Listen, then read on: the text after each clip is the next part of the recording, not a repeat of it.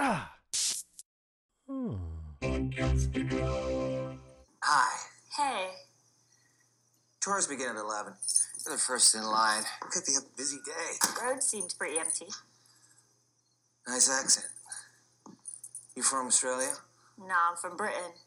So you got one of those crazy British names, Esmeralda or uh, I'm Nish. Nish? Nish. Well, I can't judge. My name's ridiculous. Rolo Haynes, owner, proprietor. Well, just us two this morning. You sure you want to do this? This place ain't for the faint-hearted. I'm sure I can handle it. Not everyone can.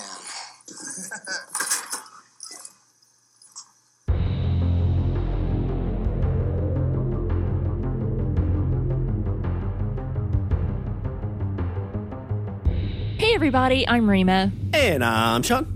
And this is Strange Indeed, a podcast dedicated to the show Black Mirror. Today we'll be covering the sixth and final episode from Black Mirror Season 4 titled A Black Museum. And what a fascinating episode this was. Wasn't what I was expecting, but Black Mirror typically isn't, so. Well, I'm excited to see if it was what you expected in a good way or not what you expected maybe in a bad way. So, how about we go ahead and just get to it and start with our top five? Sean, why don't you kick us off this week? All right, so my number five for this is the the format of this episode. So I am a sucker for like a vignette type of movies, TV shows. Um, you know, we looked at like season. I don't remember what season it was. It was right after uh, the prison fell in Walking Dead. Like they had kind of vignettes of each character. Mm-hmm. I'm a sucker for those type of things. I absolutely love them, and that's what this really set up. There's kind of an overarching storyline we're following around this dude that owns this black museum, but we're seeing three individual storylines that kind of tie in, but they're kind of separate. Right. And that's always something that I, I just always really enjoy because you you know you get to kind of see like a beginning, middle, and end to a story. It's exactly why I like Black Mirror, the TV series. It's because sometimes with like long series, it can feel drawn out. You kind of feel tired at the end of it. You're like, okay, I'm ready for a break. But Black mm-hmm. Mirror, it's a new thing every episode. It's it's its own contained story. There's there's crossovers a little bit, but it's not like you know I can jump into to like this episode. I could jump in right in the middle and watch the middle piece of it, and it's its own story. You know, I can go to the end, go to the beginning. I won't get the full picture, but I get that little bit of a story, which is you know just kind of piques my interest. You know, I love you know, I'm a sucker for like the old campfire stories. You know, like when you go to Boy Scout camp or something like that. Yes. You sit around and you get to hear 10 different stories, you know, a beginning, middle, and end, and each one is kind of its own self contained thing. And I just really, really enjoy that. And I think this episode did a really good job with that. It didn't it didn't necessarily cross over all the episodes as much. It was it was definitely kind of again like a Black Mirror self contained into one. But it's almost like three mini Black Mirror episodes wrapped into one thing.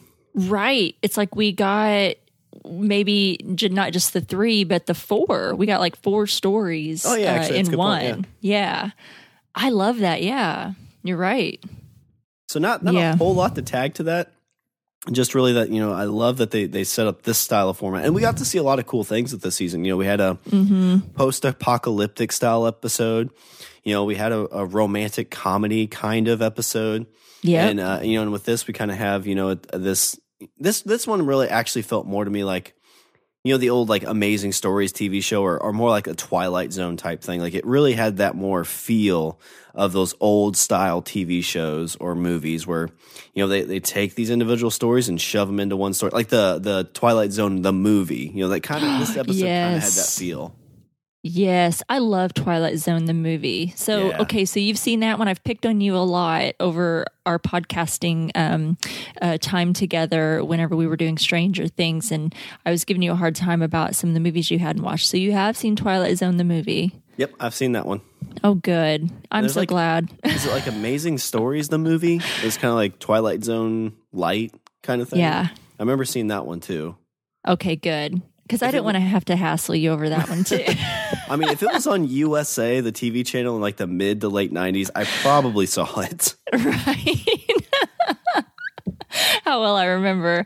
Yeah, I remember watching Twilight Zone the movie on HBO. John Lithgow was so Yeah. great. There's something good. on the plane. Oh my god! Do you know how long I had a fear of flying because of that? I was little whenever I watched it, or young. I won't say real little, but I remember being young the first time I watched it, and I thought I am never getting on a damn airplane. There's going to be something there when I look out the window. the scene that stuck with me was when uh, John Lithgow gets into the ambulance and the character, I think it was the dude from S- um, Blues Brothers, wasn't it? Was it Dan, Dan Aykroyd? Aykroyd, Dan Aykroyd, Yeah, yeah. of course. And he's like asking, he's like, "You want to see something scary?" I'm like, "No." Even as a kid, I'm like, "No, don't." He's gonna do No, something really no. scary. And John Lithgow's like, "No, I've had a good enough time. Like, I don't need to see anything else." like, good choice, good choice. Yep. Spoiler alert for anyone who hasn't seen Twilight Zone, but that movie's like almost as old as I am. So if you if you haven't seen it yet, well, I'm sorry. There's a I think a, a cap on the spoilers, but um I agree with you because I'm I'm like you. I'm a huge fan of like the Twilight Zone the movie where you get all of these little stories into one. Also like Creep Show. Did you ever see Creep I've Show? never I don't think I've seen Creep Show. I may have seen bits and pieces of it, not knowing it's Creep Show. Well, this is homework now that I know that you have um, a time to yourself next week with your wife out of town. That this is your homework. I'm giving you the list of all the movies that um, me and the listeners have compiled for you um, that you that you need to watch. No, I'm just kidding. Um, not really kidding, but I'm kidding. um, but no, I'm a big fan of those types of show, like Tales from the Crypt, Creep Oh, Show. Yeah, and, and Twilight Zone the the movie. Kind of that same kind of feel. That's that's more Yeah. like early late '90s, but Yeah, I think I was a little bit. Um, I'm not going to go into the age thing, but you know, I think that's. I, I, I know what you're talking about and I know what it is, but I've never watched it. But I really love the story within a stories and the short little stories. I like how they can give you if because it felt like a good full story. Uh, you know, in Black Mirror, um, all these little stories that you got. So I'm totally with you on the format, and I, I was just like just going ooh ooh, getting so excited. You know, when I realized that that's what was going to happen. You know, when he started to tell the first story, and I got really excited because I'm a big fan of that kind of thing too, especially when it's done really well, like they do in Black Mirror. I think they do great storytelling. I think I won't sit here and say everything is perfect with all the writing and that I've been happy with every story that they've put out, but I like how this one was put together. And I think it had really great um, storytelling um, with all the stories that, that were told and not, and just the episode in of itself too, the outside story and then the inward stories as well. So I'm with you. I, I loved that as well. I'm a big fan. And like when you um, read the Stephen King short stories, I'm a big fan of those books. oh yeah, yeah. I mean, I, I love all of that. How you can get so much in so little time. So Well, I'm with we you. We talked about the uh, the doll. Um, I can't remember what it was called now, but the the the trilogy of terror you were talking about, where the you, know, Richard you got to bring that up again. you know, Richard Matheson had a lot of those short stories, and he's the guy that actually wrote a lot of the Twilight Zone stuff. And I'm a Really? huge fan of his. So getting to read those short stories, yeah, is just super super cool. yeah, that's awesome. I'm with you. I was totally digging the format because I, mm, I'm trying to remember. We haven't gotten that before, right? You've been watching season one through three of Black Mirror. Have we had that yet? Uh, I mean, there's a couple episodes I think that are like maybe two storylines converging, but never kind of like in this more of you know story A is contained in itself, story B, story C. Like usually it's like kind of like you know story A and subplot B that kind of merges okay. in. Yeah, but not quite like where you get like defined real like stories like this this kind. 'Cause it's, Yeah, it's been a while since. I've watched season one through three so I'm just, just sitting here trying to rack my brain thinking of all of them and didn't think of that we had anything else like this. So I really love how they're willing to kind of play with that format. Um, you know they did the black and white episode uh, you know with with metalhead and did something a little bit different. You know they've had really great strong female leads with this season uh, which I you know I thought was really great. So um, I like how they're willing to to push boundaries and to to try new things and I really like that they did this. Hopefully they'll we'll see that again pop up somewhere. So good number 5, Sean. What a way to kick it off. Yep. So what do you have for your number five? So my number 5, I'm going to kind of break down in my top 5 those stories that we love so much um, within this episode. My number 5 and and this again, it's really in no particular order um, because I'm just I'm just mentioning some things in my top 5. So the first one I'm going to mention is the first story that we get. I'm going to call it Dr. Masochist. Oh yes. I just thought, I mean, I was just fascinated. And not just with this one, all the stories had something about them that I was able to really like pick out and, and be completely fascinated with. I really liked the thought of being able to diagnose someone without having to communicate with that patient, like if someone's unconscious, if someone's unable to communicate, if they're in a coma or, or something of that nature, and they're able to like figure it out, or maybe even if they're not able to really communicate the pain. Sometimes, I mean, I don't know, they ask you a bunch of questions, like when you go to the doctor and you're in some sort of pain, and they ask you all these questions, and don't you feel sometimes you're still not really able to articulate? Exactly Oh. how that feels, you know? Yeah, whenever I go to the doctor, like on a scale of one to ten, what's the pain? And you're like, oh, geez, I don't know. Like it hurts, but should it hurt more? Like I always feel like somehow I'm like making it up in my mind that I'm not feeling okay. Right. So yeah, I think I think we all kind of struggle. You know, we can just say, "Well, it just hurts," and yeah, it hurts a lot, and they give you the one through one through ten or something. So I was just really fascinated with the thought of being able to, you know, put this device on someone's head. I think that the intentions were kind of good. I think the doctor had good intentions.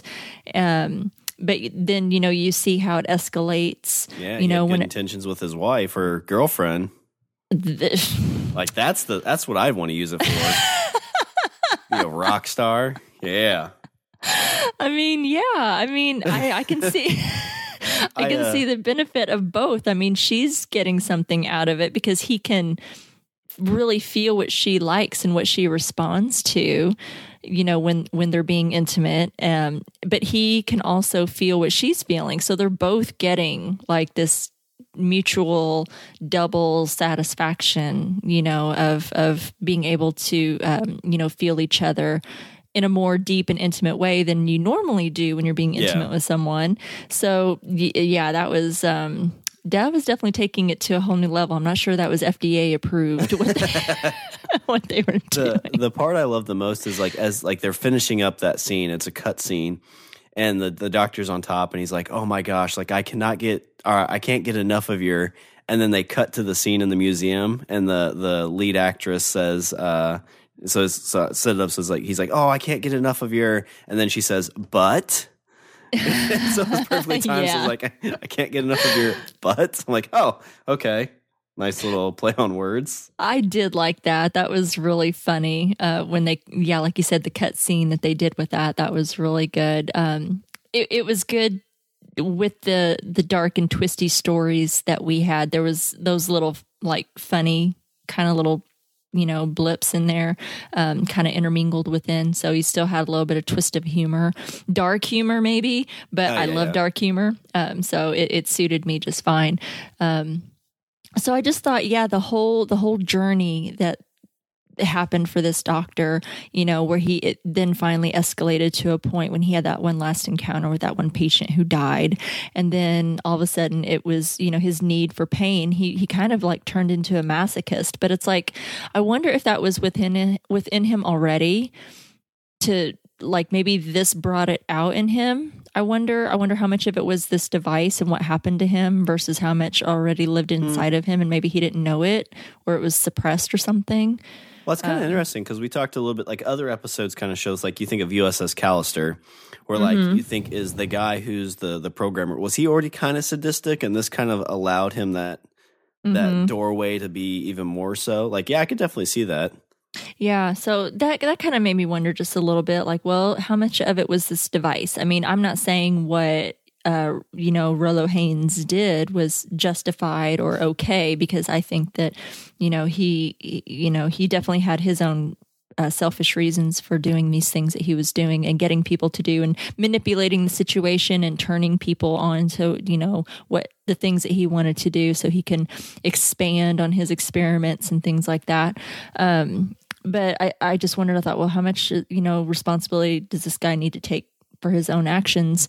Um, and, and, in the parts where he got to where he was like self-inflicting pain Oh my gosh! holy yeah. crap was that i mean that was just that was intense for me that, That scene next level like creepy. yeah i mean to see like the the blood and like pieces of flesh on the floor and then you see him and he's yanking out hmm his, I, i'm gonna tell you something and this this anything when you watch any movies and people's teeth are falling out, whether or not they're yanked out, pulled out, whether they do it, someone else does it. If teeth are falling out of someone's head, I am eked out. Yeah. Um, it just does not do it for me. I mean, I, I have nightmares about that kind of thing. Um, but I thought that was kind of interesting.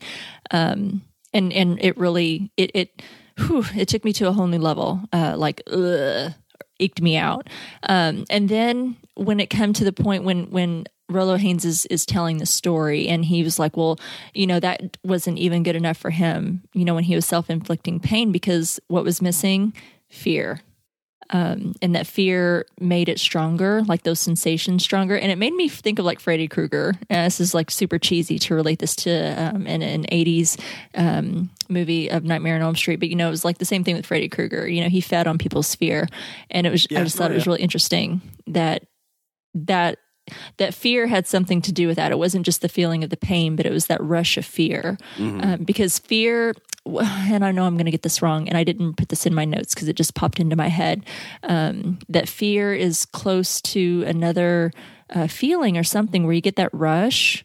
Maybe it's that rush of like adrenaline, that fight or flight, maybe. I'm not sure, but um, it seems like it would be like an adrenaline junkie kind of thing. And that seemed to be kind of what was happening here, except for um, not in such a very positive way.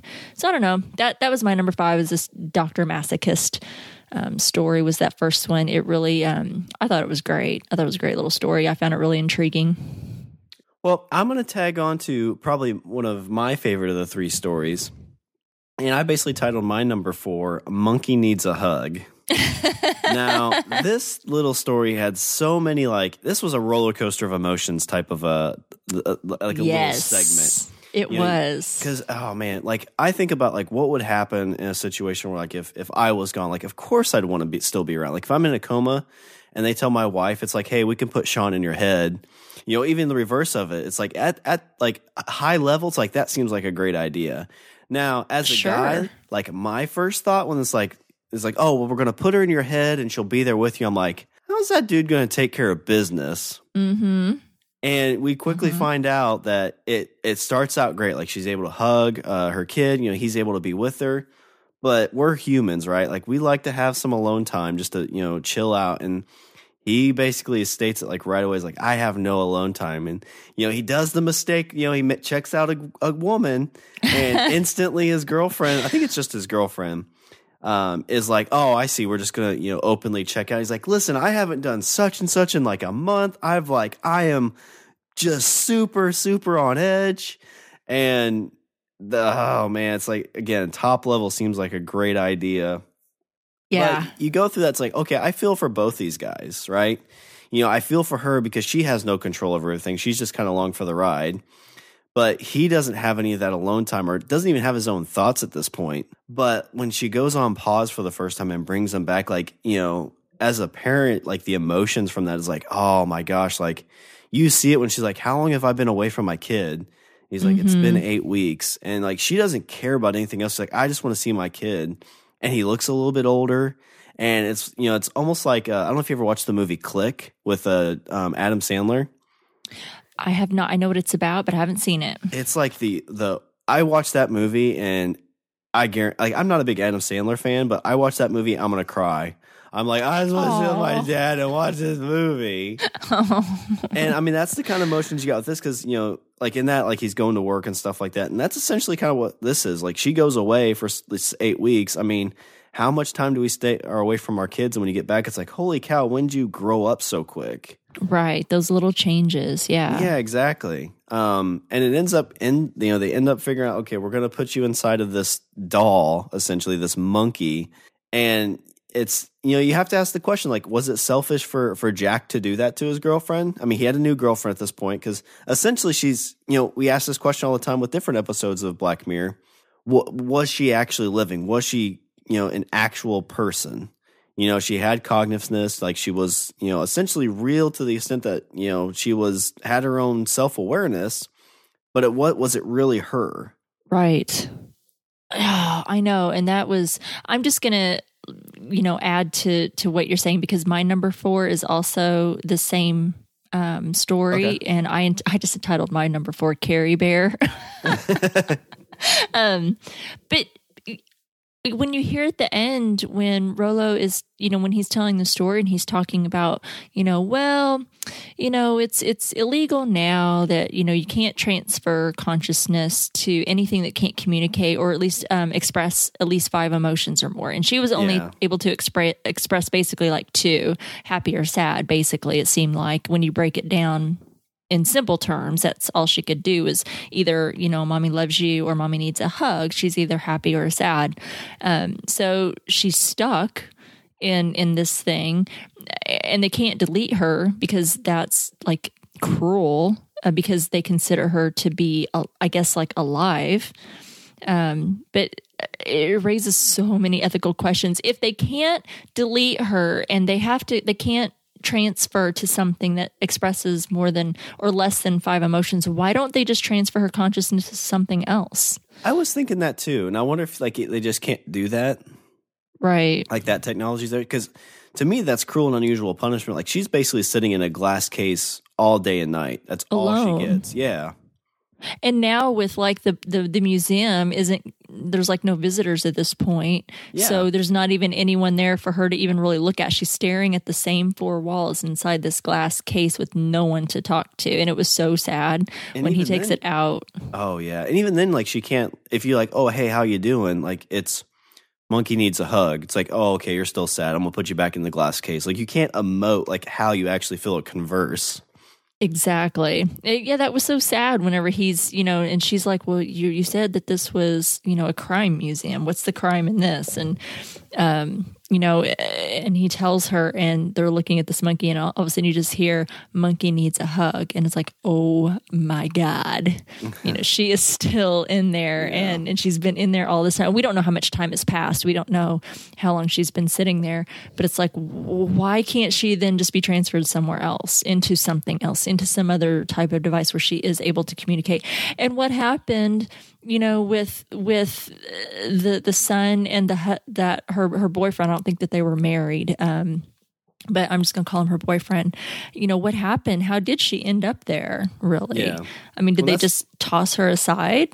I mean, I was I was nervous that like so like you see the kid running with it because there was a lot of weird stuff with that that one because I was worried that the kid was going to be end up growing up to be kind of crazy Mm-hmm. or like just not like right because like you're seeing your dad argue with himself like I, I, I didn't know. if that would cause like you know basically like schizophrenic type tendencies with him because he sees his dad doing this and I don't know if he understands his dad's talking to his mom Mm-hmm. you know is that how like growing up would that influence him to be like oh this is what you do um but then even in that aspect like i thought like we are going to see him grow up with this monkey and like like i had stuffed animals and stuff and they you know as i'm growing up they end up sitting on a shelf somewhere right. And, you know i was expecting like awkward like teenage sons you know growing up and like bringing girlfriends home like his mom had to sit here and see all these things happening you know again kind of the same thing with her with jack like you know you're in your own room you think you're all by yourself but there you are with this monkey watching you Oh, how awful would that Oh be God, if this yeah. boy's a, a pu- like puberty age, Yeah, thinking exactly, that yeah. oh my god, and that thing's sitting up on a shelf watching you. it's just like Mon- monkey needs a hug monkey needs a hug turn me off! Somebody turn this thing off so I don't have Uh, mean, to. Oh my god, how I awful would that be? to like crocodile and stuff like that like as a parent flipping like through your kid's phone or you know like in crocodiles or not crocodile uh um An Arkangel, Arkangel. flipping on the ipad and being like i wonder what my kid's doing oh god i Oh my God, bleach no. my eyes Did not want to see that. Oh But my I- gosh. Uh, I felt like that was a good roller coaster because you're like you feel like you feel bad for Jack and you're kind of against Carrie, but then you feel bad for Carrie and you're kind of against Jack. And I don't know where you really end up because I mean, like as Jack, like should you feel bad that Carrie's stuck in a museum? If you're Carrie's kid, shouldn't you kind of feel bad that your mom's stuck in a museum, or do you even know? um, right. I, I'm, I'm interested to know how that happened, how she got from there, slung off to the side, pretty much forgotten because yeah like you said as a kid you have stuffed animals and you probably play with them interact with them. Um, then as you grow older like you said you don't really interact with them. You might keep a few for sentimental value that you keep up on a shelf or keep up in your closet or something like that but you're not interacting with them anymore or really paying any attention to them anymore. So so what happened after he's getting too old to really pay much attention or loses interest? Did he know that that was his mom? I don't know I, that uh, they really said that that was his mom I mean, Um, like visit him in like twenty years. When it's like, hey, you know, Jack's on his deathbed. He's like, hey, you know that monkey? He's like, yeah. Whatever happened to that? He's like, well, I just want to let you know. You know all that stuff you hear about consciousness getting put into like dolls and things like that. Like that was your mom. Like, how awful would you feel? Like, I feel bad if I there's like a toy that I'm like, I wonder where that is. Mom's like, oh yeah, I threw that away.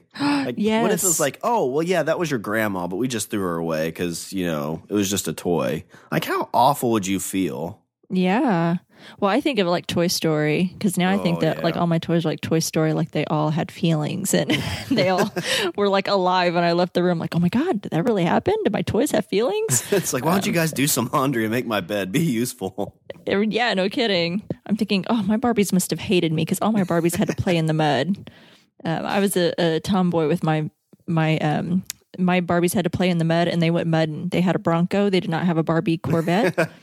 And they had to play in the mud, uh, so they probably didn't like that very much. Um, so they were probably cursing me out when I left the room.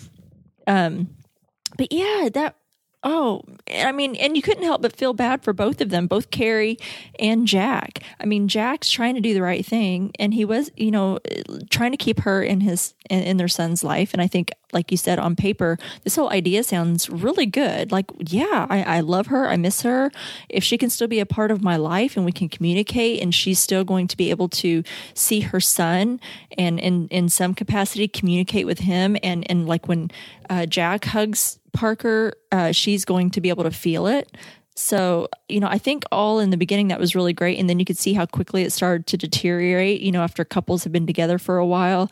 You know, how you've been and you've been married for a little while, you've got some time under your belt. You know, how it can be when you start picking on each other's nerves a little bit because you've maybe spent too much time together and you start bickering just a little bit. Like when she's like, you know, like when he's peeing and she's like, "Ugh, I hate this." Yeah. And she's like, "What? You're not even going to wash your hands?" You know, just that nitpicking that starts, um, you know, in relationships. As a guy, like as a guy, you already feel kind of like bad about your boners, and then she's like, "Oh, I can feel your boner." It's like, "Oh, gee, sorry." Like sometimes it has a mind of its own. I'm sorry. I feel like such an animal.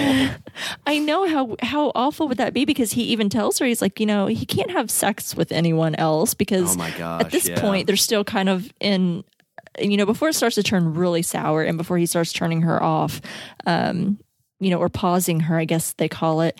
Um, you know, they're kind of like in this committed relationship. So it's not like he can just go and take care of business with Mm. anyone else. He can't even, like you said, take care of business on his own Yeah. you know i mean how do you how would you even do that how could Well, you even do that while someone's in your head Yeah, when she even says like, "Well, I'm not stopping you," and I think the reverse of it, like if it's the guy and the girl said, like, "Yeah, sure, go ahead," like I don't mind this, but as a guy, it's like this is like, you know, I know you're not enjoying watching this at the moment because it's not really sexy at all. It's more of just a sad, embarrassing act. now that I'm finished, I feel shame, and you're here in my head. oh my god i'm getting so much insight into the into the Male mind habits. of the man. Yeah. Well, I mean, there's a reason. Like, if you search movies, there's no like good ones of like, oh, oh, sorry, I didn't mean for you to walk in here, and it's the guy. You know, it's always the girl. Oh my god. yes you're right i guess they i, I guess they're, they're you see more women um, on screen doing that type of thing than what you do men um, i just i guess i've never thought of it. but anyway, I felt really bad for both of them in that situation where you feel really bad for Carrie in her situation, wanting to just be with her son, wanting to be a part of their lives, starts to really turn sour. You feel really bad for Jack. He just, he wants, even after, you know, he's gotten with this other girl, he's got himself a new girlfriend, you know, this Emily. She's great looking and they're having a great time. And, you know she's she seems to be somewhat accepting until it starts to really kind of turn sour but at first she seems kind of accepting of carrie being in this guy's head because she's like hey chill out you know um and then of course it starts getting worse and worse because carrie has a hard time accepting the whole situation um so I mean it it just got really sour really fast. I felt bad for both of them. I thought that there was no easy answers on this one. But although I couldn't help but laugh later on, there was that one part uh, where after they had transferred Carrie into the monkey and they're introducing the monkey to Parker and the mom starts to go a little psycho inside the monkey. She's hitting both buttons and going kind of, you know, she's freaking out at what's happened to her. And Emily takes the monkey. She's like, you know, oh, you know, the monkey just needs to get good with what's happening, you know, and takes her out into the hall and like slams the monkey against the wall. And she just pretty much told her how shit was going to go down. Um, I, I just, I couldn't help but kind of laugh a little bit at that because it just seemed kind of ridiculous in the Yeah, moment where you're very, looking at like, her yeah. slamming the stuffed animal. I mean, you realize she's talking to someone, but it, just looking at the image of it, if you didn't know what was happening, just the image of her talking trash to this monkey like you're going to get your shit straight and you're going to make this right and you're going to get good with it or else you know it was just kind of like a hilarious moment in of itself so i just had to mention that because that was definitely in my list and it kind of you know i was watching it and thinking you know kind of how ridiculous you know in the moment it kind of was kind of funny It was like the argument. She's like, just monkey needs a hug for no. exactly it was really great so i i i loved loved that one. Um so many struggles with the morals and the ethics and uh, i'm just curious how she ended up there. So that was a good re- that was a really good number four. Do you have anything else you want to say about that one? I kind of jumped in with you because that's No, was also yeah, my I number mean, four. Kind of touches on the ones I had for my number four with it. Awesome well what do you have for your number three All right, so for my number three, I'm sure there's a bunch of I missed, and and this might be kind of quick because I think we might have more in the news on this that pinpoints a lot of them. But it was just the the Black Museum Easter eggs of Black Mirror. yeah go with You it know, we had uh, we had the tablet thing from uh, Arkangel. We had the bathtub from Crocodile. Mm-hmm. yes Um, there's a couple of items from previous seasons, which was pretty cool. Um, and I, I just thought like I love that like when shows kind of do those little hints at other things. Like I was a big Buffy and Angel fan, Mm-hmm. and when they split series, whenever they had like crossover little tidbits that was like you know Angel would call Buffy, I was like, oh my gosh, they're in the same universe. and hit you with all the feels yeah, exactly. And that's what you kind of got here. It's like, you know, you're kind of looking around for it, like, oh, I know what that is. Oh, yeah, I remember seeing that. And it didn't add or subtract from the episode much. It was just kind of a nice little, like, uh, little ad. I'm not really an add on, but just a nice little, like, oh, yeah, that thing. And I, I'm a sucker for, you know, whenever like movies come out and you see the YouTube of like, oh, here's all the Easter eggs from such and such. I'm like, oh, click. Gonna watch that and see what I missed. And they're never that good. It's usually like one or two things. It's like, uh, it's kind of a stretch, but um, with this one, there's a, a few that I caught on my own, which made it pretty pretty worthwhile. I agree. Uh, yeah, I think we do have uh, some of that mentioned in the news, and we'll definitely tackle that when we get to it. But I'm I'm with you. I think it can be hit or miss in lots of different series. Uh, you know, if it works or if it doesn't. Sometimes it's cheesy. Sometimes it works. I liked it. I know that a lot of people, as I was reading throughout the internet and stuff, because this was something that I kept seeing throughout digging up news and things like that that kept kind of popping up over and over again was all the Easter eggs. And not just in Black Museum, but there were Easter eggs I feel sprinkled all throughout season four. They weren't as heavily heavily um you know, placed in the individual episodes as this one, because I think this one was very heavy, but you would see them throughout, like some of the songs. Um, I think in, uh, what was it, Crocodile, the one song that they played real heavily in Crocodile oh, yeah, has yeah. been played throughout other um, seasons and episodes of Black Mirror. Um, things like that. I think that they have had little Easter eggs sprinkled throughout, but this one was obviously very heavy. And I liked it. I, I thought it worked, but I know that there were some really mixed feelings about it throughout the you know the internet world and what people thought. But I liked it. I think it was fun because I liked the show. I guess I don't know. Yeah, I'm in the same boat there. It was like it was just kind of nice. It was sprinkled in, nothing like over the top or nothing I think that would add or subtract from any of the other episodes. But um, again, I'm just a sucker for Easter eggs anyway. Yep.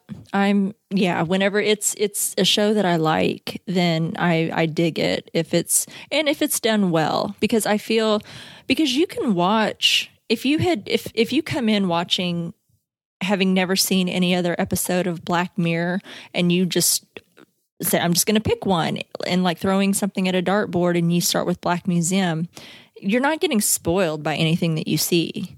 You know, it's not like it's, oh my gosh, they've just totally ruined the whole series for me because, you know, now all these things are in here. You don't know unless you've seen, you know, most of the episodes that are associated with what you see um, uh, in this one. So I, I think it was done really well. I think some things you had to really pay attention to, other things were kind of right in your face or that you saw right away. Um, so I thought thought they did a great job. I liked it. Yeah. So my number three is just kind of the uh, the museum Easter eggs. Sweet. Well, my number three, keeping in the theme of my top five so far, um, I'm sure I will uh, go off the rails a little bit with that. But so far, uh, I'm going to go with the last story that we were told in this one, um, and that's Clayton. Um, this one, you know, I, I so far the other two stories that we had gotten, you know, as as we're going through, you see the first one with the doctor, the second one with the mom and the bear, uh, and they're disturbing. I mean, they're you're me anyway. I was kind of shaken by a couple of them, going like, "Oh my gosh, these are really dark," and I just don't know how I'm feeling right now. then we get this one, and it was like, man, I just keep getting like more and more depressed. It was just awful. It's like it kept getting more awful, and it, just when you thought it couldn't get worse, it got worse. Um, to this this guy, and this goes along with like kind of the same question that we were talking about with Carrie and her, if you want to call it consciousness, you know, that's in the bear, and it being unethical that they can't delete her. Well, you kind of have the same thing with Clayton, except he just happens to be a hologram. I mean, that was him um, you know, and he it, and it was very clearly him because if that was a real person, uh, you can only imagine that that's really what would happen to someone who's being kept behind uh, this prison and being electrocuted all the time. I mean, your brain is getting fried. I mean, it's essentially like when they do overuse of like electroshock therapy back in the day mm-hmm. and basically turned people into zombies, just drooling all over themselves. I mean, you could see him; he's just you know a ghost, a shell of himself of his former self. He's not even like a person. He's just breathing. His brain is functioning enough to like keep his body functions. You know, he's breathing, his heart is beating. His brain can function in that capacity, but it's like he has no thoughts. He's not there. He's a shell. And it's so damn tragic and, and awful. And then you really, I start, I think that's when you really, if you hadn't seen it already in the first two stories, you really start to see how sinister this Rolo Haynes really is you know, that to me was like, okay, I thought you were pretty damn sketchy with the other two stories and the parts that you played, but now now I see where you're at. you know, I really kind of got him and um it just made me wonder, you know, people are showing up to this black museum and it, he's not there just for you to watch this guy behind bars. People are themselves pulling that trigger to electrocute yeah. him. And it's like, how the hell are we any better than the people that we lock up? Yeah, and it's it's the whole question of like in this world, and you know, if it, you know, because I'm sure, like I'm sure half the people like, oh, this is an actual, like I'm actually doing justice, or you know, this I'm getting pleasure from this.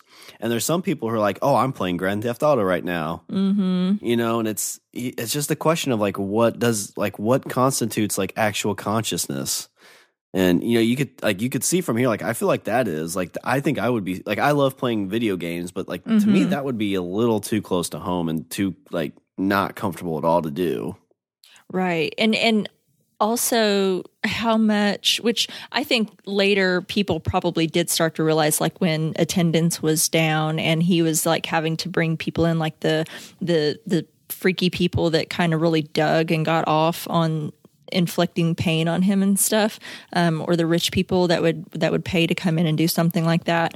You know, did they know that this was a, a, true consciousness and what they were truly doing, or did they just think that this was just like you said, like a video game?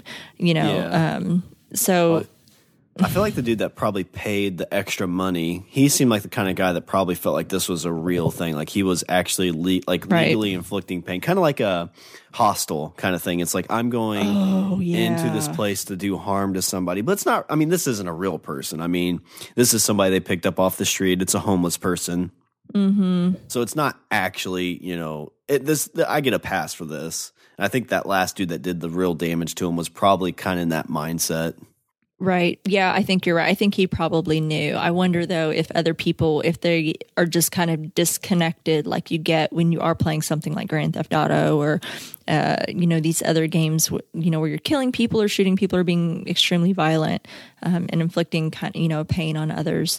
If if they were able, if they knew, if they didn't know, did they care? Uh, obviously they didn't care because they kept doing it. Um, and then to get a little, you know, little like keychain ugh. I mean, I, ugh. I, I mean, I, I, I'll be honest. I don't have very much sympathy for people who deserve to be in prison and people who are serial killers and child molesters. And you know, I think they deserve to be where they are. I understand that they're people. I'm not saying this should be done to them or anything, but um, you know, at the end of the day, they're human beings and doing this type of thing. And this guy clearly, I don't think had really done it. I think that it, it you know, we kind of got the story that he had been vindicated. There was some Yeah. DNA that came through and he really wasn't responsible for what they said that he was responsible for. It was just a timing thing that he got put to the chair before it could be proven and such. Um, so that makes it even more horrible and horrifying that this this happened to him, especially since he he didn't deserve it. But um, I'm all about uh, you know punishing those that deserve it. I don't know that this was uh, considered a good punishment, but um, those that need to be where they belong, I'm glad that they're there. That's for sure. But I just thought this really just, you know, kind of brought up some interesting questions, you know, because we got introduced to Nish. I really found her her character kind of interesting. I thought she was so beautiful. Yeah. Like she to me, I saw her come on screen when she gets out of that car. I mean, we saw her in the car, but when she got out of the car and like you really got a good look at her when the sun hit her face, you know, when she was uh, charging her car. Um, I, just, I was just I thought she is beautiful and she is stunning to look at. First of all, um, and I, I found her uh, very interesting from the get go. Um, but it's like was she was her quest for vengeance justified? You know what she did. I mean, it's like Um, You know, that's on my on my first watch through. I'd probably say yes, um, Mm-hmm. but on my second one, I mean, Rolo did take advantage of her dad. mhm, Um, but her dad did sign up for it. right. Now, my question is if he was actually sending money to the family. Um, it's it, you know that's one of those tough tough moral questions. Like you know, again, I don't think what he was doing is right, and he probably didn't explain like, hey, I'm going to put you in this basically carnival and electrocute your hologram every day. Like he may not have agreed to that. Yeah, I don't think he knew what he was. I don't think he read the fine print. I mean, the creep, like you- we talk about like what's real right now. I mean, like you talk about like there's this new like phenomenon for, and I- and the only reason I'm thinking of this now is because of, um, he, originally Rolo said like, hey, I wanted to you do this for celebrities to basically make like this celebrity thing. And right. instantly, my mind goes to like in this world is like, well, why would they make you know hologram of celebrities? Probably for very inappropriate things. Like that's Yeah. probably it. Started out like like kind of you know PG, but once that money money starts to drain, it's like, hey, you want to see uh uh Marky Mark and the Funky Bunch do a little strip tease? hey, guess what? We're doing that now. And you know, right now, th- it looks feel like it, feel it. yeah, uh, I think I think Pornhub finally shut it down. But there was this thing co- where they were putting like celebrities' faces on porn stars. Like there was some kind of algorithm or you or AI thing they they built to basically make it look like, hey, here's Kylo Ren, like actually Kylo Ren, and that's so creepy. Like that seems to cross the line. And I think there's an app for that now. There's something going around now that's floating around doing that kind of thing, putting Man. celebrities' faces on um, porn things that Uh, I mean, I'd be about. flattered if somebody wanted to put my face on somebody, but I know that's not the case. And typically, it's not guys; it's usually you know women that they they take advantage of this way to put them in this this thing. But Right. it just seems like that's kind of like Rolo stage is like it would have been like PG, like oh, come see the creepy you know guy who's guilty, and then attendance starts to go down. It's like oh, well, let's shock the shit out of him now. Yeah, I mean, I, in a way, you're almost rooting for her when it happened. When she's, you know, when you realize what's happening, and she shut down the air conditioner. She somehow poisoned him with whatever she's put in the water. As you're seeing all of this come about and what she's doing, she's hacking into his system, transferring his his consciousness into her father, uh, making him pay the same that her father has had to pay and essentially just take wiping him out. Um, so it seems like she's kind of getting some justice, not just for her, her family, and her father, but for the rest of the people that he's done wrong. Because you do see her take with the, take off with the Carrie Bear. Yeah. Uh, you know that she's like, you know, you're going to go with me. You're not going to have to be alone and sitting in a case. You know, uh, because she essentially burned it down um, you know, I'm not going to leave you in there to die. You're coming with me. We see the twist where, um, you know, her her mother's in her head. Uh, that her mother's consciousness. So it makes me question her sanity because that was questioned during that particular story with the the Carrie Bear, with Carrie being in Jack's head, and how that can really start to like mess you up mentally. Yeah. To have someone like that living in your head all the time in those kind of circumstances and what that does to you. So that in of itself was already questioned in that story, a person's sanity for that to you know for someone to live like that day in and day out. And then we find out that her mother has is living in her head.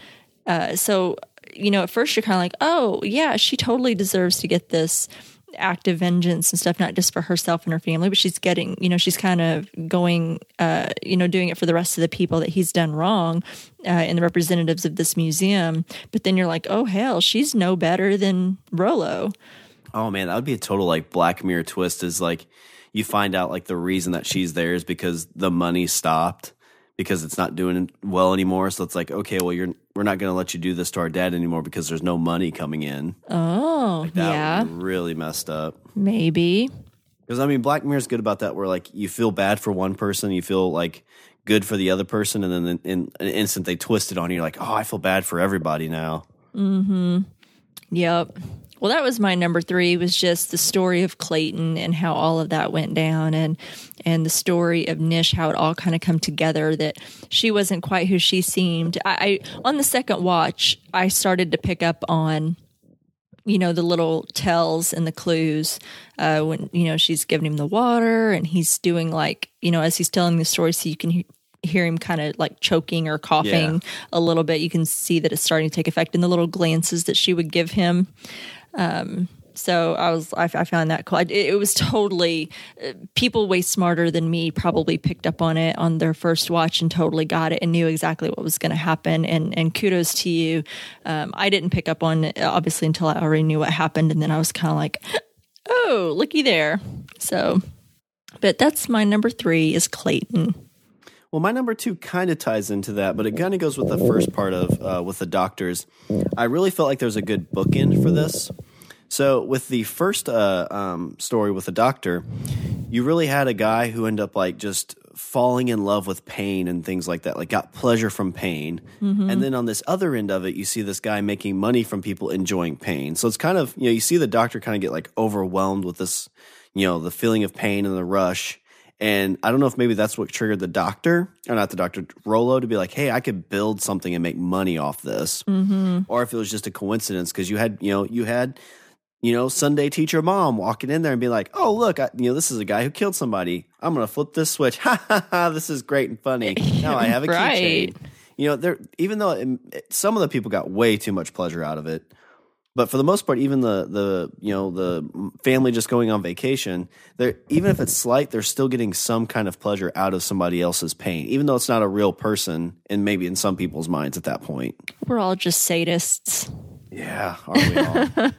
but I, I just thought it was kind of a good comparison. Like you have somebody who was like that, and was triggered off of uh, some technology, and you have these other people who probably in the same way. Like they may never have done anything like this in their life, but now that there's this technology available to allow it, they're going through and doing all this stuff and getting some kind of enjoyment out of it.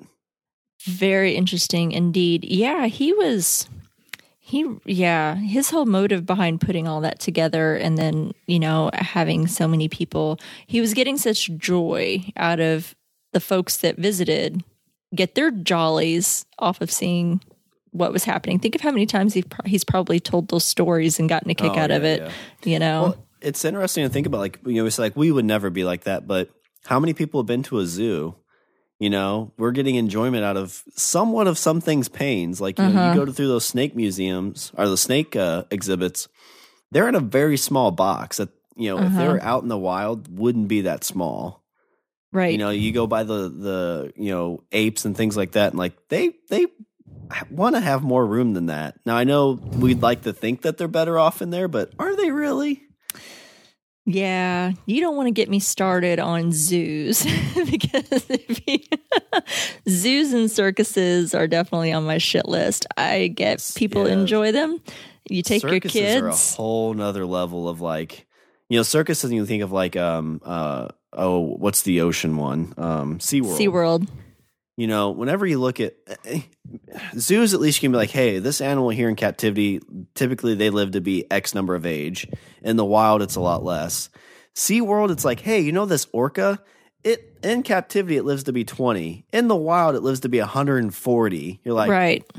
Something's not Like, right hmm, something's not adding up. Yeah.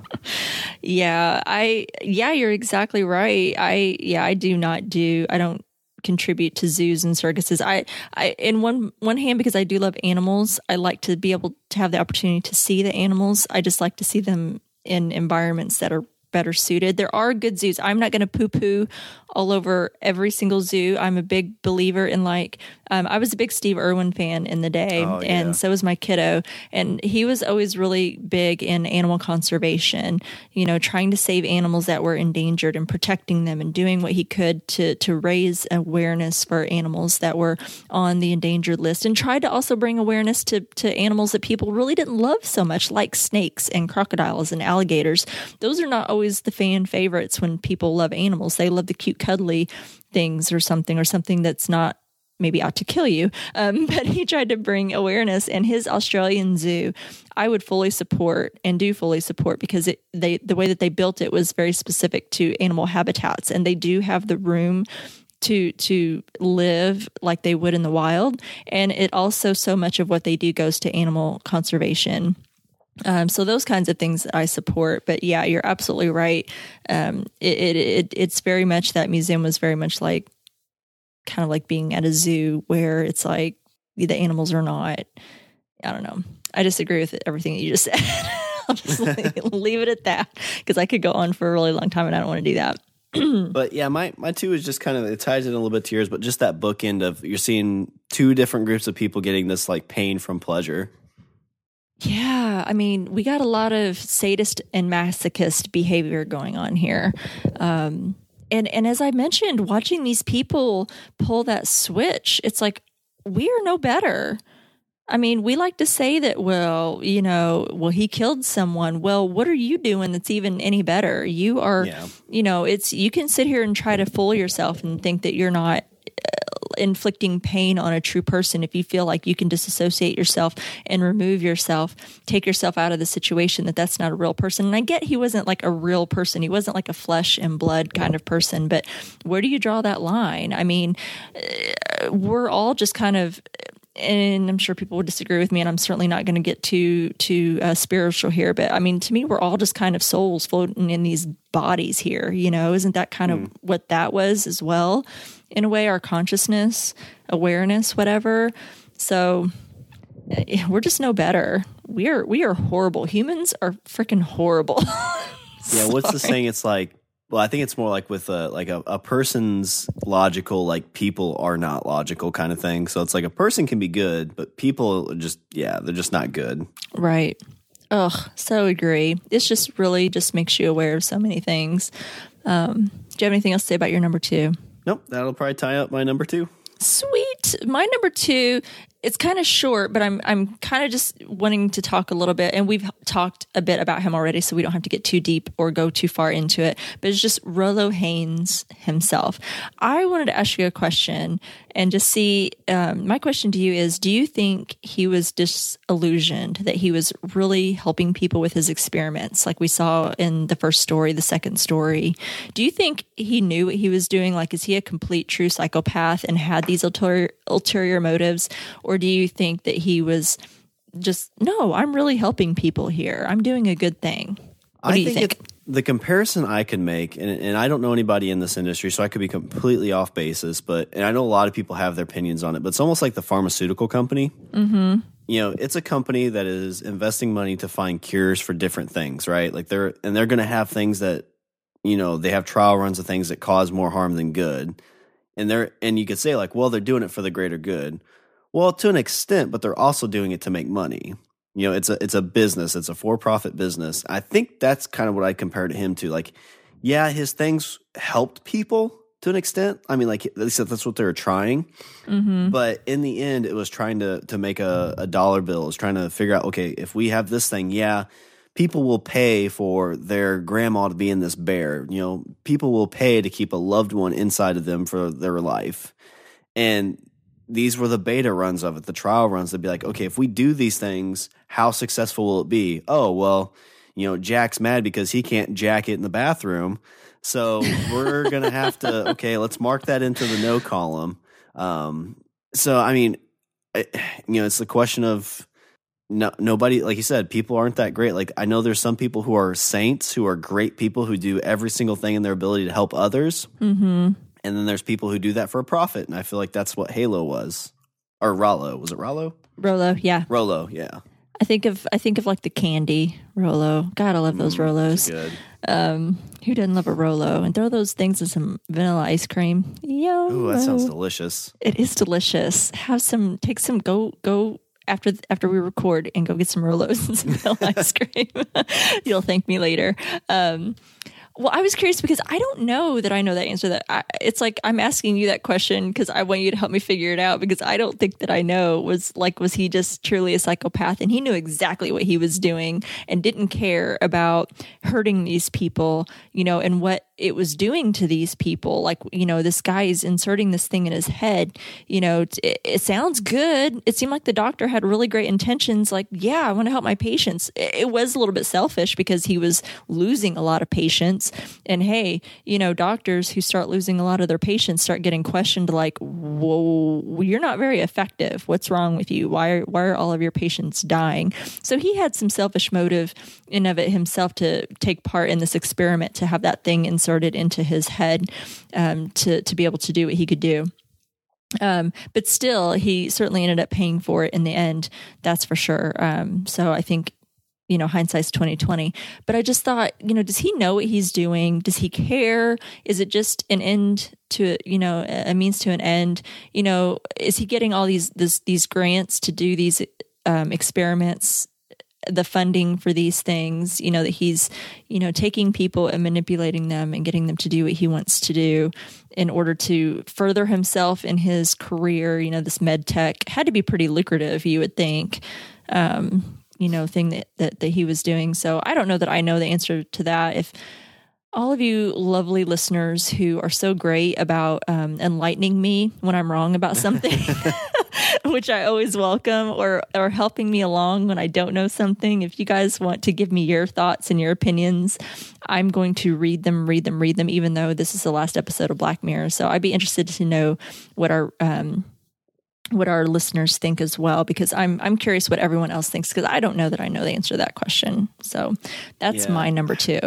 I would probably be in the camp that I don't think he was a psychopath. I think he was just a guy who was a good salesman, was a good businessman, and was in a, a an area where he probably thought like these this can help people, but it's going to make money too. Uh-huh. Um, I mean, you think like, are these things immoral? Like, I'm sure that like you look at some of the people that you know were cutting up people back in the days to figure out how bodies worked and stuff like that. Like that can be considered very like not moral. You know, that I mean, there was these scientists who would dig up dead bodies to kind of be like, "Hey, how does this body work?" And that's something that like I'm not comfortable doing that, but how much was learned from it? Right. That's true. Well, But you know, and that's you know, we're at a level now like technology is probably that next basis where you have to be like, well, yeah, that's that's good, but I don't know if I'm comfortable with it. Like the bad outweighs the good, I think. You know, it's kind of the smell test, I guess. yeah, you're right. We're I feel like we're kind of getting on that precipice a little bit. Uh, we're we're tilting in one way or another, you know. It could kind of go either way at this point. I feel like we have a lot that helps us, but I feel like so much of it can be used for the wrong thing. I mean, I think that lots of things that we have today are created to to to further uh, mankind, to further what we do, and to to you know make us better in some way. But man, it's so easy to take what we have and turn it for bad and use Oh, it for for sure. for bad Yeah. purposes. So scary, scary time. So anyway, what's your number one? I'm anxious to hear this one. My number one is a slight complaint. Uh So oh. whenever I you saved that for I number one? Yeah, I did. so whenever I saw like this is Black Museum as the title of this, and you see the trailer and it's somebody in this museum of things, I was hoping that it would tie more into the season as a whole. Because with Black Ah. Mirror, we don't really have episodes like tying into each other that much. Like really the only thing that kind of made this a um, Black Mirror tied in episode or tying in the universe together was the Easter eggs. Mhm. But you know, it would have been really cool that like if somehow this episode like you had to watch this one last. You know what I mean? Hmm. Like the it, the first five somehow tied into this thing. Mhm. Um, but again, it was just kind of its own standalone episode. It didn't really have much to do with any of the other storylines besides the Easter egg parts of it. Um, and even the three stories that were in this were all individual stories. Um, but you know, just with the title and kind of that Black Mirror's never done that before. I was hoping in this one it would just somehow be kind of like the the icing on the cake for season six. You know, where you'd come out and be like, hey. Watch the first five episodes first in whatever order you want, but save Black Mirror for or save Black Museum for last. And that just wasn't really the case for this one. Still a good episode, still like the vignettes and everything, but just kind of wish it had more to do with the, the whole the season as a whole. Really, I find that interesting that you say that. Um, because I, I so you didn't want this one to be an anthology episode, uh, a standalone. You did want it to tie in somehow.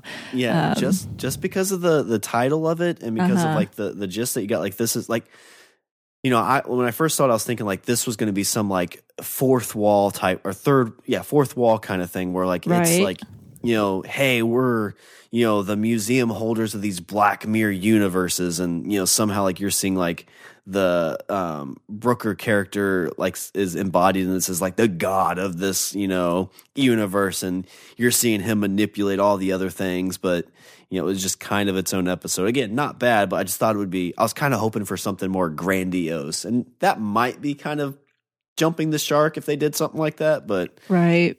you know I would have liked to seen some kind of cool little twist I guess I'm wondering if maybe that would be something that they do when they finally, and I hope it's no time soon because I am enjoying the hell out of the series. Um, maybe that's when they finally do decide to wrap it up. That will be like the very series finale episode that that will be the big send off like it won't necessarily be a standalone type of episode it might be something that not only has easter eggs sprinkled in from the entire series but maybe also like it's probably a good idea if you've seen the entire series before you watch this finale episode or something It's like a classroom setting, and they're just going over the timeline of Black Mirror and all the events that caused everything. Have you seen? I don't know if you've. I know that I I typically do the news and things like that for for uh, the podcast, but have you seen anything like that? Because that's out there. Somebody put together like what they think is a timeline of the whole Black Mirror universe. It's not just season four, but the whole universe. I saw a post or like a news article for. I didn't look at it because Yeah. sometimes those are always kind of the same thing. It's like this is the order of how everything happened, and you're like, no, it's not. Like you're just making it up.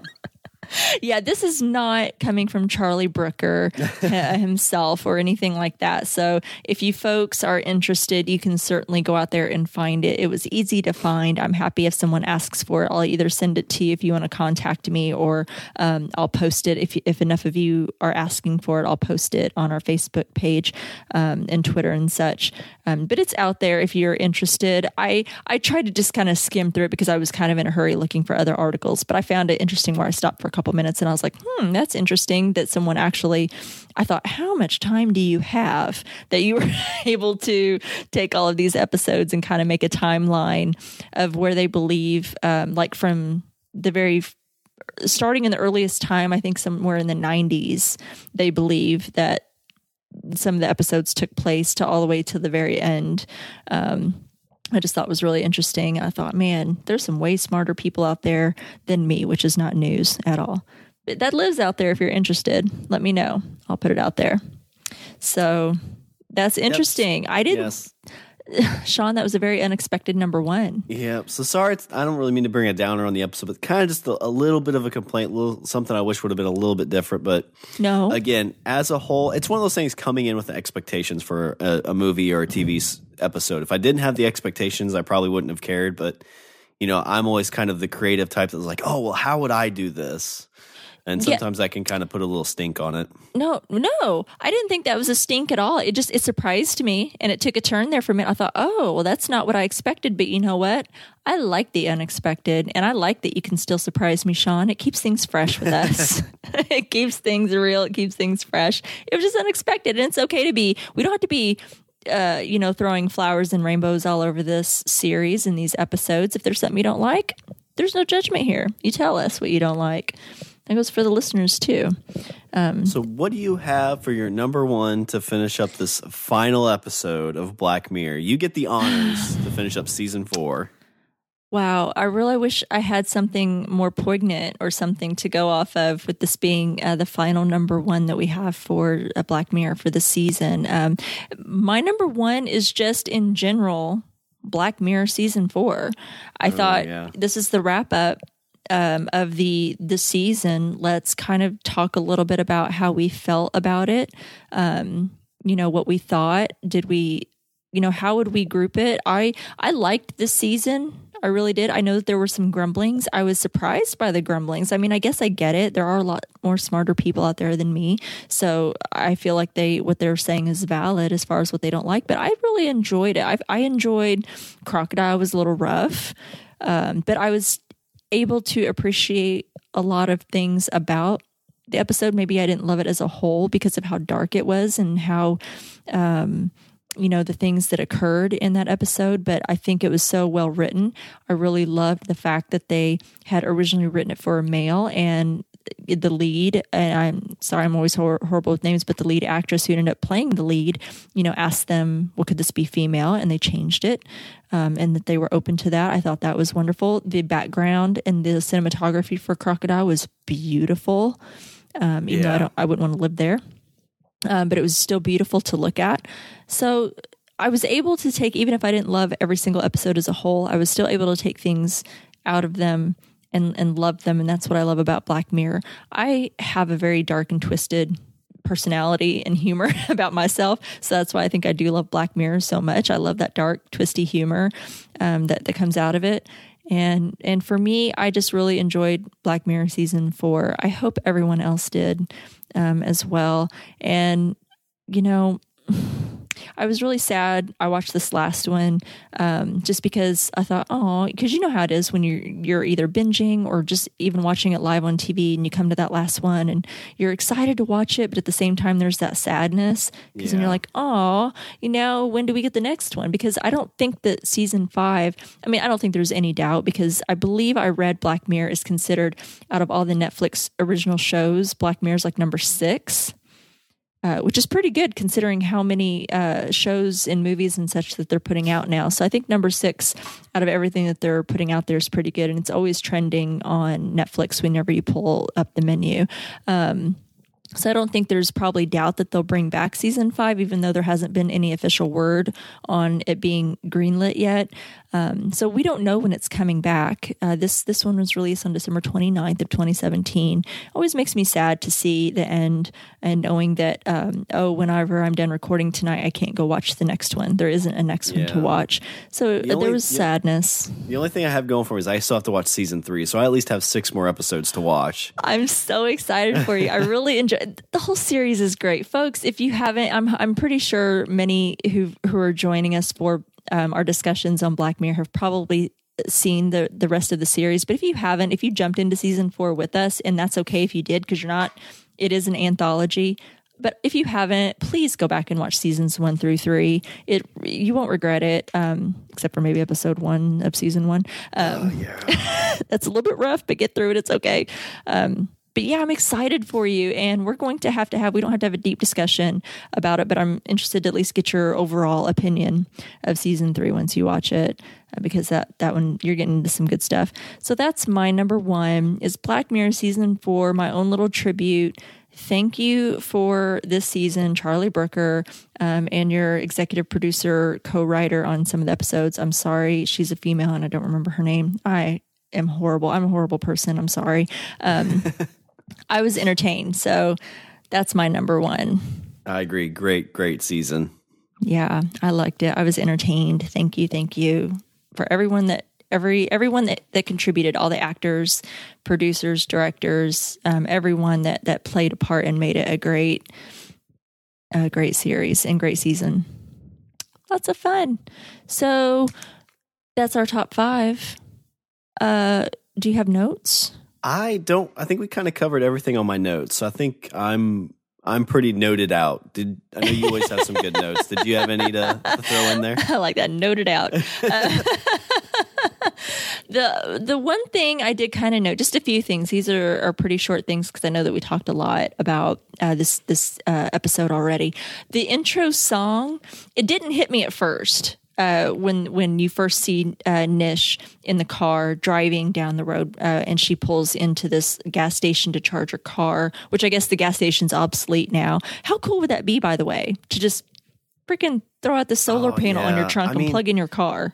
The Holy only hell! thing is like if if you could get only like 200 miles and it takes like six hours to charge your battery, like that would make road trips, especially in America, like so long. Because. You know, getting from like where I am to like Texas is like a 12 hour car ride, and if you can only Mm-hmm. go four hours at a time, and have to stop for six. Like, woof. Let's hope they'd have some really great Elon Musk Tesla type batteries Yeah, going well, up those in there. roadside attractions would make a killing if that ever happened. Yeah, like the you know uh, Wisconsin's largest piece of yarn or, Yeah. or yarn ball or whatever it is. Um, those would definitely attendance would jump. That's for sure. But anyway, I thought that was super cool. Um, but the intro song always something there to remind me Yeah, uh huh. that kind of I was like, oh my god, that plays. If you think about it, such a huge part of of of this um, episode. Uh, you know, because what we find out later is she does have something there to remind her. She's got her mother in her head. You know, kind of reminding her of her purpose and and what she has going on. Kind of reminded you of the second story that we got with the Carrie Bear the even the doctor in the first one uh, he didn't quite have a person living in his head but i guess he kind of in in some instances when he's uh, connected to the, the the patients and he's feeling what they're feeling that's kind of having someone in your head. Um, and then at the end we had uh, Rolo himself in kind of Clayton's head, kind of how they transferred his consciousness into his consciousness, how that weird technology thing kind of happened. Um, so I thought, oh, that song is a big tie in for sure. And kind of like a little, guess what's getting ready to happen? Guess what you're getting ready to watch? So I thought that was pretty cool. Um, I love how they use music like that to kind of throw those things in there. Letitia Wright, Letitia, I'm gonna, I'm guessing it's Letitia Wright, who played Nish um, in in Black Museum. She was um, this this gorgeous, gorgeous woman. She's in Black Panther. Did you Yeah, know that? I saw that. Yeah, she was in. A, I noticed her in Commuter too, which is a new Liam Neeson. She had a little small part in that. Did she? I was Yeah. looking her up on IMDb. She's got she's a hot thing right now.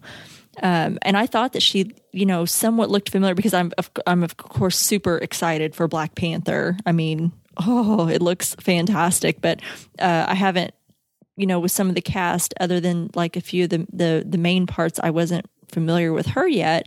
When I saw her, I thought, oh, she looks familiar. And then when I was looking her up on IMDb, I thought, oh, that yes, she's from Black Panther, and she was. Um, you know, when they were doing all the promos and stuff, she was, you know, right alongside with the rest of them up there. And she is just gorgeous and beautiful. I thought she was really talented in this episode. So I wish her all the best. I thought she deserved a little, um, her own shout out for um, this episode and how great she was in it. And uh, she's doing really great. And that's all the notes that I have because we talked this one out so much that there was nothing else to cover. So, Yeah, I guess. I mean, you're talking about IMDb. The only other thing I'd throw out there is the uh, the homeless guy. uh-huh. Uh, apparently, that was Jason Vanderbeek. no, That's what IMDb said. No. Dang it. Now I got to go back and watch. well, But- okay. You know, well, you're probably right, and I must have missed that. I, I I skimmed IMDb for some things, but uh, didn't dig too deep in it because I I thought, oh, I'm just gonna skip over some of this, and because I and I must have missed that one. Probably too much vodka that night is what I'm guessing. um, that's a very good possibility. So, well, if you didn't have anything else in your notes, and we've covered all of my stuff, what do you say we jump into the news? All right, let's do some news. All right. Why don't you take this first one? All right, so this first one comes from The Sun. So, a, prof- a professor is forcing her students to watch episodes of hit Netflix series Black Mirror so that they don't create evil technology in the future. Pattie Maes, who works as a prestigious Massachusetts Institute of Technology, says the show makes people think about the impact of what they design. Mays works at MIT's Fluid Interface Lab, which builds advanced tech for major companies and help pioneer touchscreen technology. The tech expert uses Black Mirror as an example- of how tech can go wrong and sets their students a quirky assignment watch every episode of Black Mirror. May said that Black Mirror is, of course, a very negative version of how things can go wrong, but I think it's useful for all of the students and anyone involved in the development of new digital services and systems to look at that and keep that in mind as something to avoid. Anyone who is involved in designing new services and new interfaces should really think carefully about what impact the technologies they develop will have on society and on people's lives. We need people who design new systems that are more aligned with people's real, true interests and goals. We need people who will be changing the future for the better. Isn't that super cool? And what what do they say? Like the people? Oh, what was it? I think it was from Jurassic Park three. It's like this park was built by people who had the best intentions. Mm-hmm. So just always something to kind of keep in mind. Road to hell was paved with good intentions. that's what they always say, right? Yeah, I think because, and I think that's where we kind of talked a little bit about um, earlier about Rolo. It's like, well, it seemed like the the things that he was making sounded good, right? Being able to, you know, in the first story, inserting this thing into this doctor's head if he's willing to to succumb to that experiment, and um, uh, help people. They're able to diagnose people who can't communicate what's wrong with them and help them and make them better. Um, that's a good thing, right? But you saw how twisted it got and how it turned on them. And I think that that's something, I think that's good. I think that, you know, all these super brilliant people at MIT, that's something that you always have to keep reminding them about is that, okay, we're trying to do something good here. We're trying to create this great technology, but what can happen if it's in the wrong hands or used for something bad? It is something I think that we need to be aware of. So I found that really interesting. So the next one that we have is from the Black Mirror Wiki itself. Um, so the first story, which was involving Dr. Dawson, was based on a short story, The Pain Addict, written by magician Penn Jillette early in his career. Jillette had written the story based on the personal experience of being ill in a Spanish welfare hospital in 1981, where it was difficult to get a diagnosis due to the language barrier. Jillette came up with the pain addict from this experiment, uh, where or from this experiments experience, sorry, where there would be technology that allowed a doctor to understand what pain a person was suffering. But as described by Jillette, this guy gets addicted to it and starts beating people to feel their pain. Oof. I, I mean, I, I remember seeing that at the end of the episode and being like, oh my gosh, like, because Penn Jillette, I don't know if you've ever listened to him, uh, uh, like his podcast. Like, he's a pretty interesting dude. I haven't listened to his podcast, but I, I do find him interesting. I've seen him on other things and shows and interviews. And I used to think whenever I was younger um, and, and would watch Penn and Gillette all the time that he was just like some just magician and just wrote him off as a magician. But then as I got to know him, he's a very interesting kind of fella. All right. So the next story is also from the Easter egg, is also from the Black Mirror wiki. It's the Easter eggs from this episode. So Black Mu- Museum includes Easter egg references back to each previous Black Mirror episode, according to director Colin McCarthy. Carthy. Uh, many were placed by set designer Joel Collins. For example, Jack is seen reading a 15 million merits comic, and the museum's entrance includes a screen showing a picture of Victoria Skillane, and later a mannequin with a black baklava and with white two prong symbol from White Bear. Many museum artifacts are taken from previous episodes. For instance, an ADI from Hated in the Nation, the lollipop dolly used to clone Walton's son in USS Callister, the tablet used by Marie in Arkangel, the bloody bathtub where Shaz's husband was murdered in Crocodile. The two rats shown to Dawson by Haynes were named Kenny and Hector, uh, referencing the characters from Shut Up and Dance. Uh, the episode also makes allusions to San Junipero, featuring the company TCKR, naming a hospital Saint Junipero, and showing Yorkie and Kelly's dressing in the museum.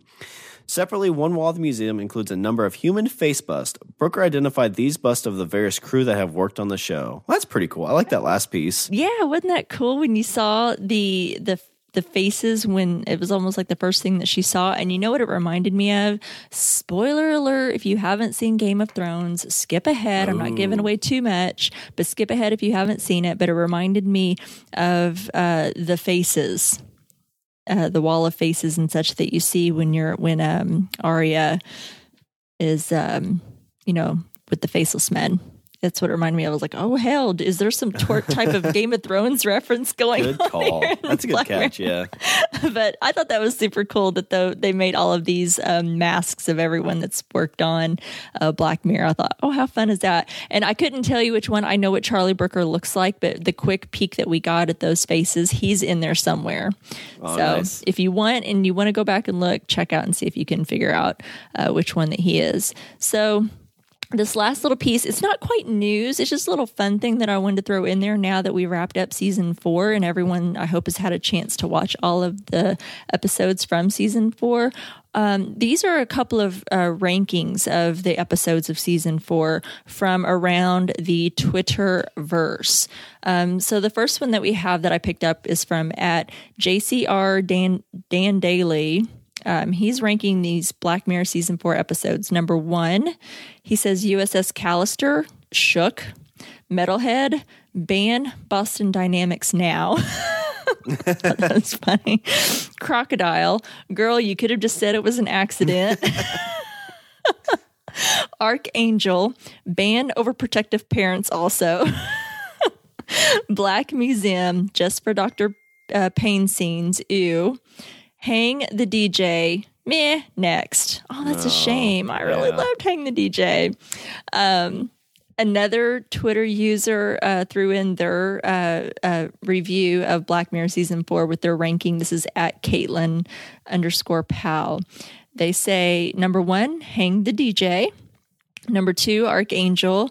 Number three, USS Callister. Number four, Black Museum. Number five, Metalhead. And number six, Crocodile.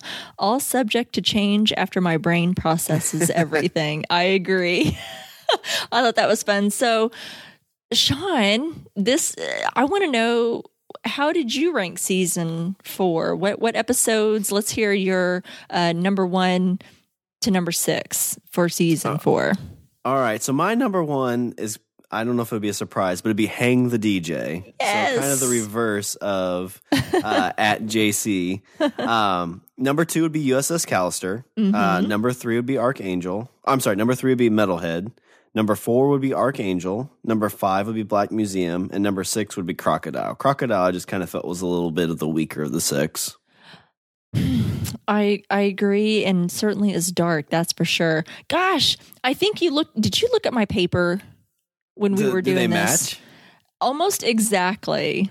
Almost exactly. That's you were reading these off, and I thought you cheated. This is one of those when you're in third grade and you're like glancing at the person next to you. What did they put for number three? Um, you cheated off my paper. Um, that's interesting. Do you want to add any insight as to why? You don't have to. This was not a requirement, but did you want to add any insight as to why, other than crocodile? You mentioned why you ranked it so low. Do you want to add any insight? Yeah, so hang hang the DJ like just in an individual setting. Like I just absolutely loved that uh, episode. Um, USS Callister, I think, was kind of a different take on. Um, like it was just, I, it wasn't what I was expecting from it. Um, so it kind of caught me off guard there, but I thought the story was really, really strong there too. Uh, Metalhead, I kind of put above the other ones because it felt very like the top three. I think would say the ones I, I really, really enjoyed. Right. And Metalhead was kind of that like grungy indie kind of movie. Um, Yeah. And then that's where it kind of starts falling off for me. It's like Arkangel, I think, was like a good like family drama, but it kind of like it was very predictable. Kind of knew where it was going. Um, Black Museum, um, if if Crocodile was better, I'd probably put Black Museum last, just because it it was an okay story. I like the three vignettes again, but it just didn't it didn't like the twist wasn't like oh my gosh, I didn't see that coming. It was kind of like right. Oh, oh, okay. I mean, it seems like a twist that was written in. Um, and then Crocodile was kind of that, just like you know, you could have just told him that was an accident, girl. Come on. that was funny. Oh. so how'd your how'd your order turn out? Was it exactly the same, or was there any differences? There was some differences, but it, you were starting to scare me a little bit. Like I said, I thought, oh, "Holy shit!" Sean's that FBI guy staring at me in my webcam. that you're cheating off my paper. as I'm writing these down. And and and this is hilarious because I you, normally I type my notes um, and then print them and such to have them in front of me. And I I don't make and I'll add notes like by hand sometimes as I go or uh, later after I've printed them out. So this I actually hand wrote, and as I'm handwriting my order, I started to scratch them out. Go no no no, I'm putting that one up here and moving this one down and such. So. Um, number one for me uh, was Hang the DJ. I don't know anybody that's listened is not surprised by that one because I went on and on about Hang the DJ and how much I loved it, and and I'm not sorry for it. So um, if you disagreed with me, I appreciate your opinion, but um, that was mine. I loved it. Uh, my number two was USS Callister. Uh, I'm like you. I thought it was a great, strong story. I was thoroughly entertained. I really loved the twist where you felt sympathy initially for the main character, and then he turned out to be the to- total jerk asshole that you thought, yep, you got what you deserved, uh, starving to death in your uh, video game coma. Um, so I thought that was really great as well. My number three, I had originally wrote Metalhead, Okay. but scratched it out and put Arkangel. okay. there. So those two are, or at least that one's flip flopped on us. Yeah, I kind of I was like, but but I read that because I see where I scratched it out and put Arkangel, and then you said Metalhead. I'm like, holy shit! I totally had that too initially, but went back and changed it. I'm like this other person that says, well, all subject to change after my brain processes everything. I felt like it was hard to to to rank these. Um, so Ar- Arkangel's my number three. I just enjoyed it for some reason. I really thought it was just interesting that whole dynamic. I get what you were saying about it, some of it being pretty predictable, but I still enjoyed it. So it is my number three. Uh, number four, I have Black Museum, but I had Crocodile and then Metalhead. Uh, but initially settled on Black Museum as number four. Um, while I really enjoyed it, I wasn't sure that it was um, that I could put it above like Hang the DJ and USS Callister as far as storytelling. But I did thoroughly enjoy it um, um, in all. Number five, Crocodile.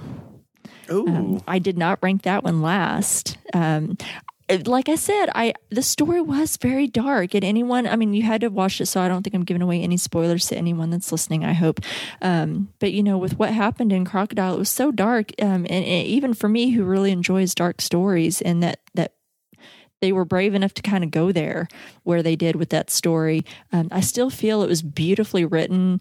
Um, I I don't know that I agree so much that it was so predictable. Really, I I was left surprised, and I really liked that it was a female, not a male. That we could see a female do what she did.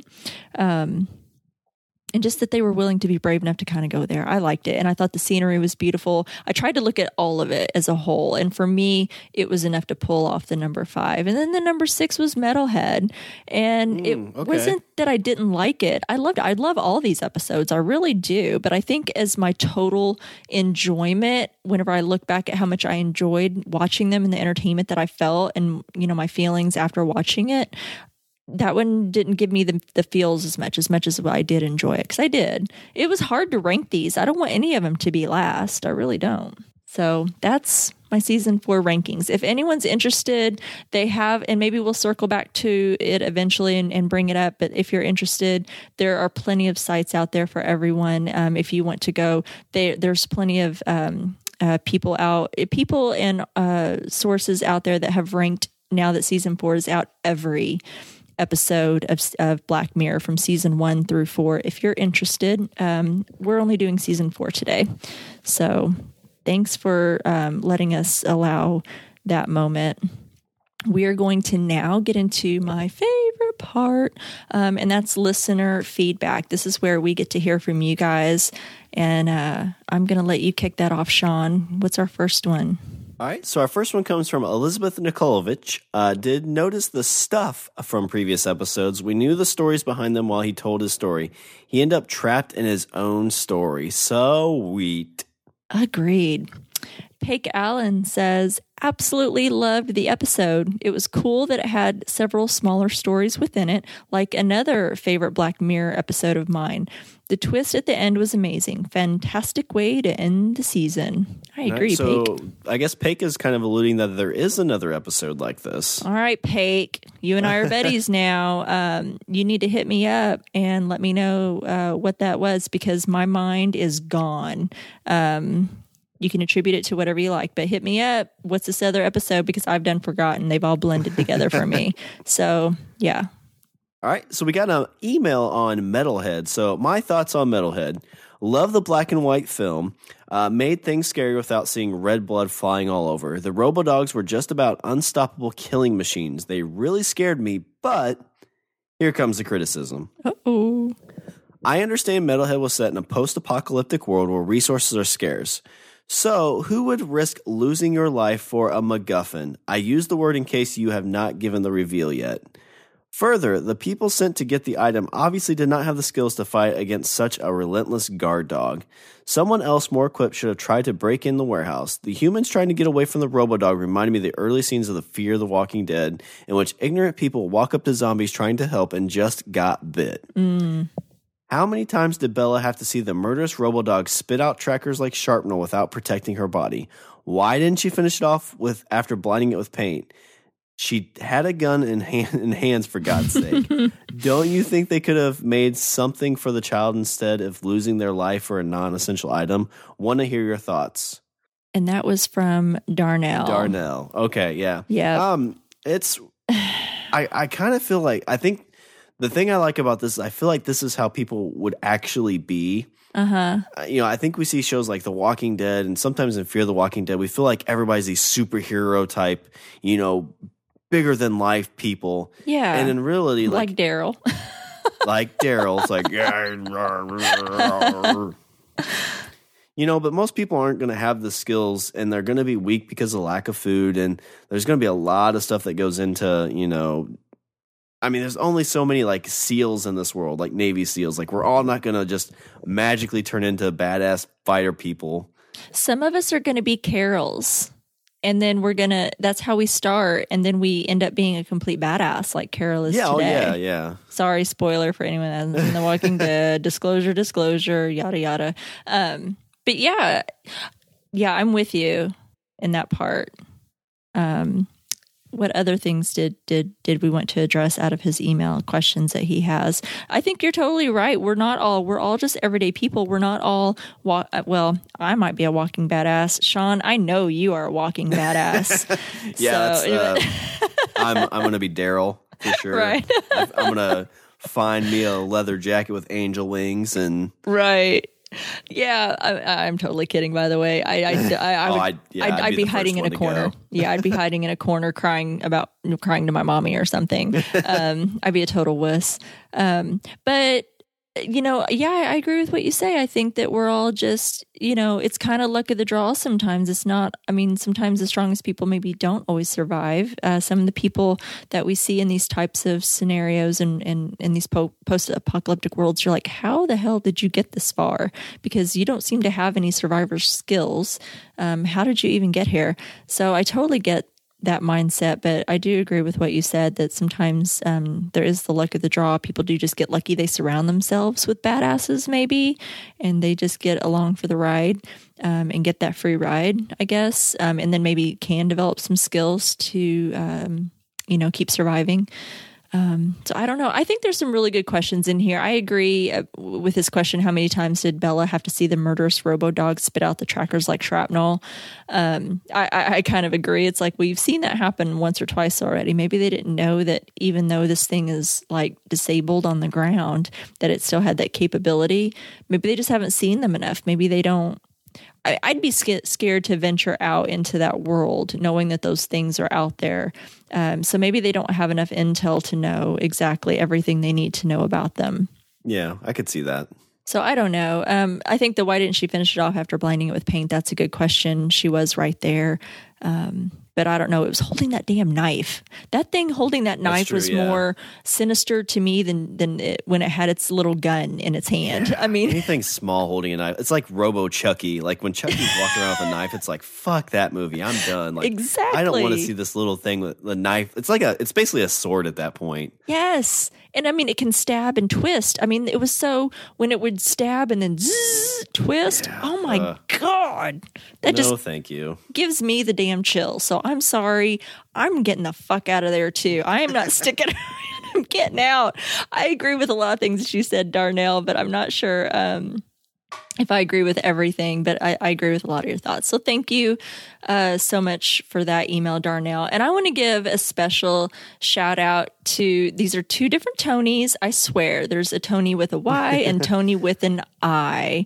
Um, they both shared uh, where I could find the 80s horror movie trilogy of terror that I've went on and on about. Uh, and you're welcome, and I'm sorry, um, all at the same time. Uh, they shared where I could find that movie because I mentioned, you know, like I don't see it streaming anywhere. I don't see it available. Um, they heard me and reached out and shared with me on Facebook and an email.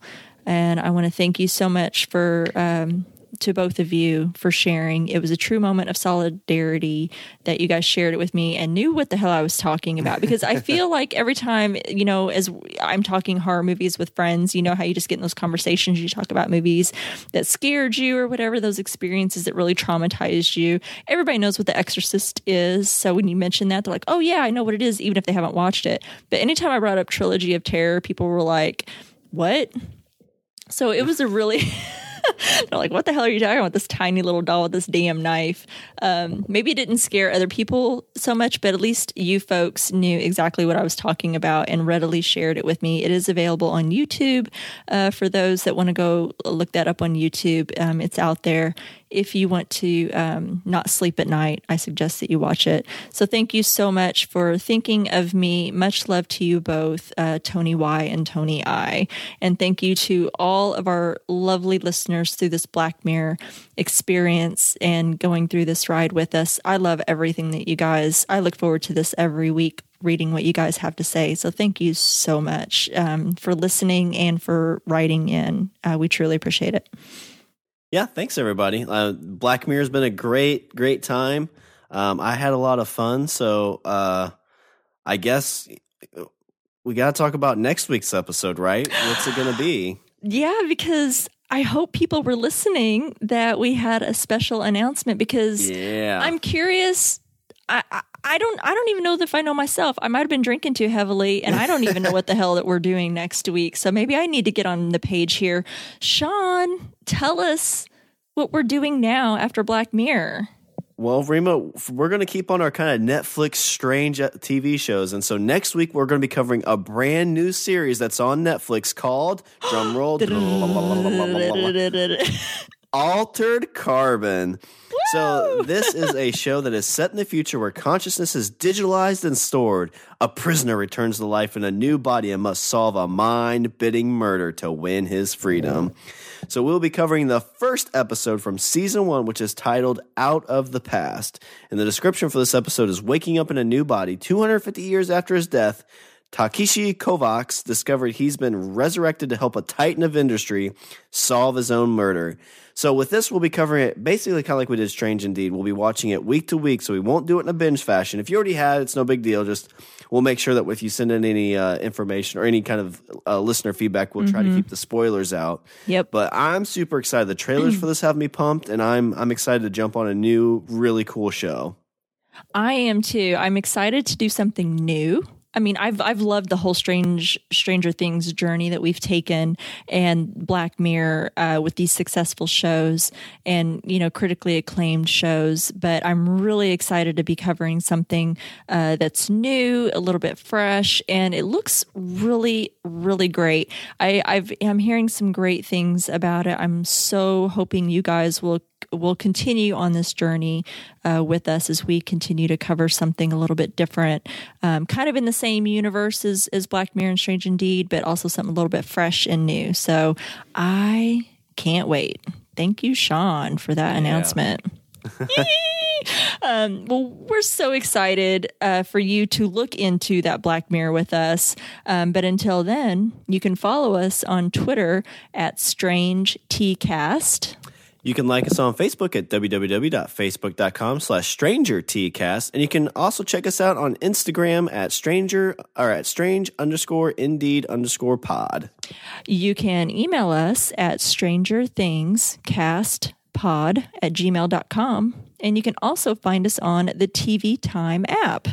You can find Strange Indeed and a bunch of other great podcasts like The Walking Dead cast at podcastica.com. Go out and leave a review for Strange Indeed or any of the other great Apple podcasts or all the other great Podcastica podcast on Apple Podcast. Make sure to check out Sean in his other podcast, The Language of Bromance. Comes out every Sunday, folks. Every Sunday, like clockwork. Out I'm every single Sunday. Yep. Like I said, I think this week we're releasing episode 190, I believe. so we're, we're trekking closer to that 200. Oh my God. We got to have some champagne. I don't, I don't even have anything to do with it, but I'm going to toast you anyway. Ooh, we talked about may- maybe maybe that's where we drop this. Maybe episode 200 is where we have a special guest. Hmm. Intriguing. I'm going to be All right. listening for that one. All right, well that's our show, episode 24, Black Museum. Until next time, I'm Rima. And I'm Sean. And Tony Washington is strange indeed. How'd I do, Mom? All good? Just great, honey. I'm proud of you. Aw, thanks.